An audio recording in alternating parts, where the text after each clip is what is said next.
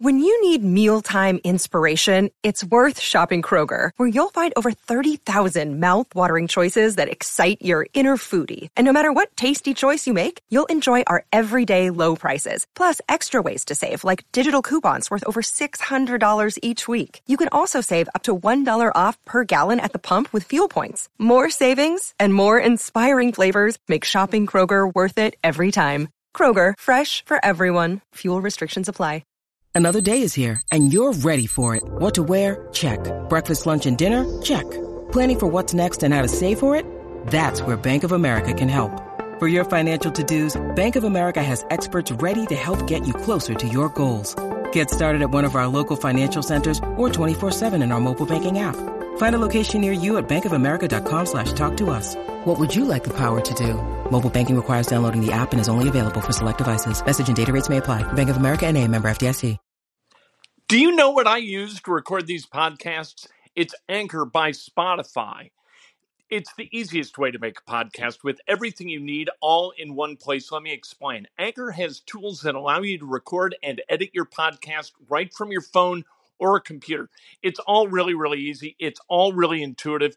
When hosting on Anchor, you can distribute your podcast on listening platforms like Spotify, Apple Podcasts, and more. It's everything you need to make a podcast. Good afternoon. Welcome to Inside Indiana Sports Now with Kent Sterling. It's Tuesday, October 13th, 2020. We are brought to you by the great people at today's dentistry, Dr. Mike O'Neill, the best dentist I've ever gone to, the only dentist that I've gone to the last 27 years. Give him a call. He's great at what he does. Take control of your dental health. 317 849 2933. We are two days out from an Indianapolis Colts defeat against the Cleveland Browns, and the city has gone cuckoo. People are talking about the Colts trading for Matt Ryan or Sam Darnold, for God's sake. It's it was just one game. Yeah, Philip Rivers wasn't great. Raven Clark wasn't great. The defense allowed the Browns to run the football a couple of times in a way you really would have liked them not to. It's not over. Let's talk to the great uh, about all of this. Let's go right to the source and talk about the offense of the Indianapolis Colts. The great Nick Sirianni, the offensive coordinator of the Colts. Welcome to the show. As always on a Tuesday, thank you for taking the time. Here's what I want to know first. How much does Anthony Castonzo's availability at left tackle impact what you implement in the offensive game plan for this Sunday against the Bengals, but also last Sunday against the Browns? Yeah, I think that's that when you get when you have a player like Anthony, who's who's obviously one of the one of the top guys in the NFL at his position, um, not having him in the game, you definitely have to you have to plan for that. And and and and also the type of caliber of rusher that uh, 95 is and was against us last week. We, we you know we're accounting for that as well. So when you when you lose a good player like Anthony, you always you always got to account for it. I mean, so we it it affect it it didn't affect how we called it. It just you know we just it took us some some more time to to plan it and to and to talk through it and to talk through the variations of it. Um, all great conversations, and uh, we felt like um, we, we, were able to give help to both sides on uh, to uh, uh both sides for the tackles. As we know, Raven Clark filled in on Sunday for Anthony Castonzo, who's on the shelf with that rib. So let's talk about Le'Raven. How do you think he played going against one of the best players in the league, a very, very challenging Myles Garrett? Yeah, quite the challenge. That, that guy, that that defensive end, Miles, Myles Garrett is no doubt in my mind one of the best uh, players in the NFL. And I say players, I mean both sides of the football. So under the circumstances on, on the road against a good football team, against an elite pass rusher, maybe the best pass rusher in the NFL – I thought Le'Raven, I thought Le'Raven held his own and he played and he played winning football for us. And so I was pleased. I was pleased with Le'Raven. Um, I was pleased with Le'Raven's performance. You know, going into this season, people were talking about the Colts offensive line maybe being the best in the NFL. Do you think it's taken a step back this season? I think, you know, Sunday's game was a little bit different circumstances as far as, you know, we kind of got ourselves in a hole um, we did get running the football. I thought I thought there was a couple things that we did um, on some of our schemes uh, on the on Sunday were were were as good as we blocked some things all year. So I really, I really thought, you know, and just just the way the the, the way the game went. Um, sure, we'd like to get more runs called, and if you know, but uh, the way the game went and the hole that we were in, the, and the amount of plays we had in the first half, I just don't think that it played itself out that way. But there were some definitely some things that um, in the run game that I saw us take steps. I thought Jonathan Taylor had played played his best game of the year also last week, and uh, and like I said, the some of these zone run schemes that we that we had on on Sunday were, were really effective. So I, you know, it's just like every position. I think we're just all continuing to get better. Um, the offensive line's no exception.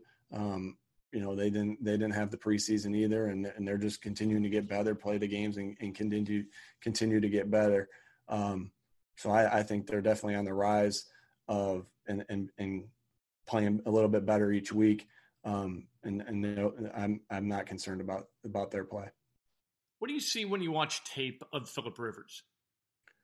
Yeah, I you know, I I've seen him you know, play good football, you know, in those in those those early weeks, and you know, game two, game three, game four, even you know, he did, and and I'd say last game was was was his rough game against the Bears. I mean, he did what he had to do to win, help win us this foot, that football game. So I can't agree with you on, on two weeks of, of the last couple weeks, but you know he knows he knows this last week that he just got to do a better job uh, taking care of football. And that's again that that's that's the, the nature of his position too. That you know he's he gets a lot of the when he turns it over, he's getting a lot of the blame, and when he when he helps us win the game, he's getting a lot of the praise, and that's just that position. That's that quarterback position.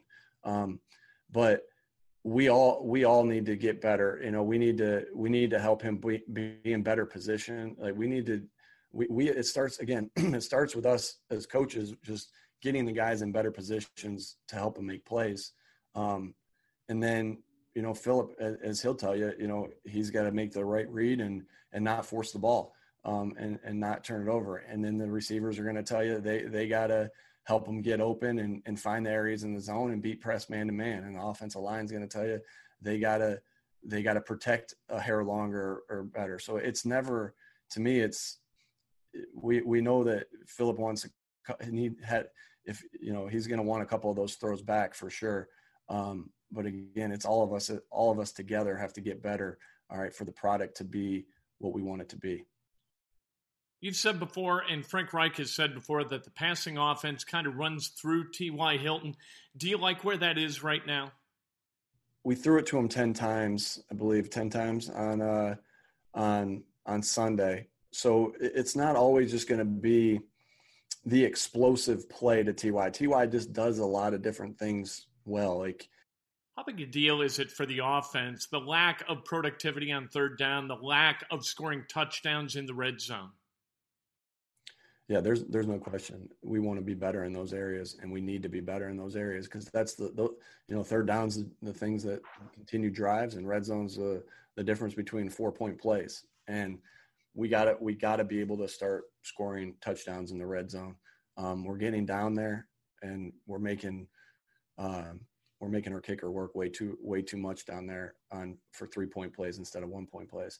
So we just have to get down. When we get down there, we just have to find ways to ways to finish. Again, I, I really believe that. I know I know it starts with us as coaches getting them in the right positions, and then it's just execution. Where we got to be able to run the football down there, we got to be able to pass the football down there, we got to be able to get uh, us as coaches got to be able to get them in the right position, and it's just a it's a that's why this is such a great team sport, right? It, it's not only do you coincide with the offense and the defense, you coincide with the coaches. It's just such a phenomenal team sport because it takes everybody. It really does. It takes everybody all right on the same page, and there's no doubt we need to be better in the red zone and third down. I'm confident that we that will that we can get there. I, am confident in you know our players and our offensive line and our skill position and our quarterback that we can get to where we need to get um, because we know that if we ultimately want to be where we want to be um, in within the next couple weeks and and and moving forward that we're we're going to have to fix those areas um, that's how we're going to have to beat good teams coming coming up. Uh, the Browns were a good team. We didn't execute in that area, and ultimately that that really hurt us. Thanks, coach. All right. Thank you for your time, coach. Thanks, guys.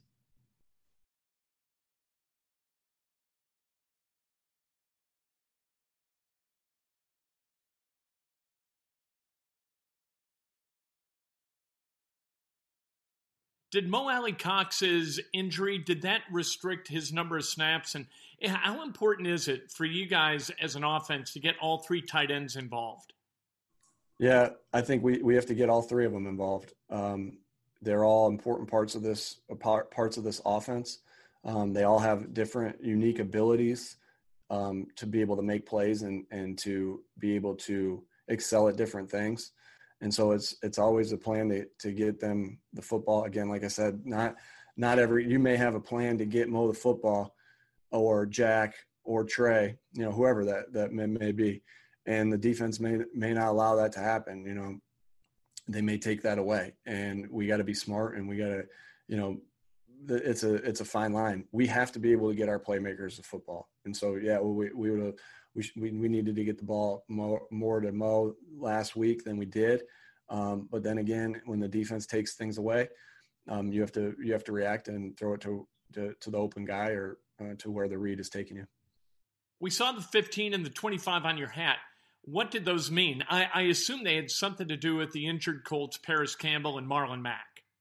I just, you know, when I went through my, I know you guys know about my my leg injury. When I went through my leg injury, um, my head coach Larry Kehres did was just awesome to me as far as letting me know, you know, that I'd be missed, letting me know that I was important to the team and I was important to him, and that always that I, will never forget that. I'll never forget what I'll never forget Larry Kehres what he did for me then, and, and really just made me feel important. Uh, even though at, at that time I was feeling down and feeling probably feeling sorry for myself and you know really wanting to be there and being part of the team you know those two guys are still part of the team. I want them to be there with us, um, and that's my way to you know my brother.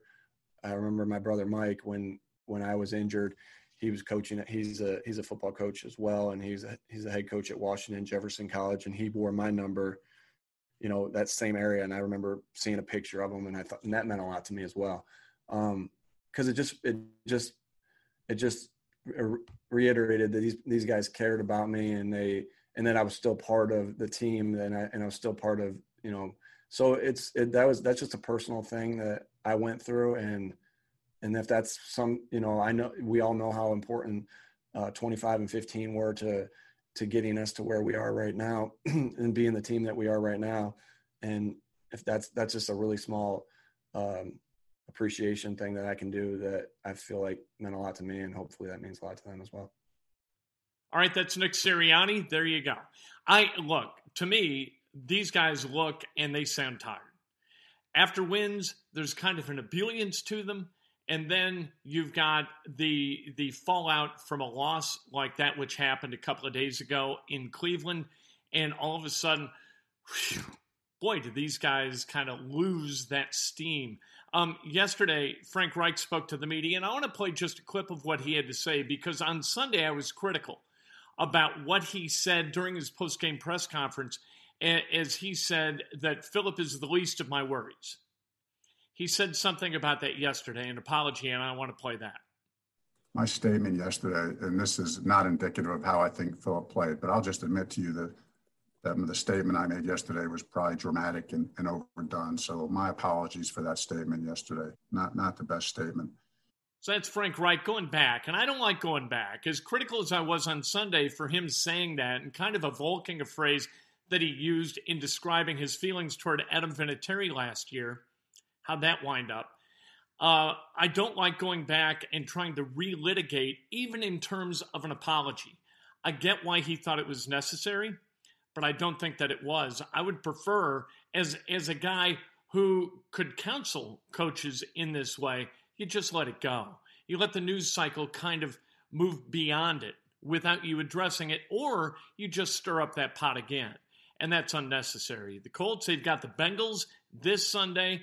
A lot of crazy talk going on in the city of Indianapolis about Matt Ryan because they fired Thomas Dimitroff and Dan Quinn uh, Sunday night. He's 35. He's still got some good football ahead of him. Statistically, he hasn't regressed. There's a reason to think that he could come in here as a guy, as a starting quarterback, and get better results than Philip Rivers. Statistically, he's always been better. In, in terms of passer rating, in terms of QBR, he's that guy, and he's had postseason success at a level that Philip Rivers hasn't. We'll talk about it more tomorrow morning. Breakfast with Kent on Facebook Live, bright and early at 8 o'clock straight up, and then immediately thereafter on Periscope and Twitter. It's a show so nice we do it twice. Brought to you by the great people at today's dentistry. Call them 317 849 2933.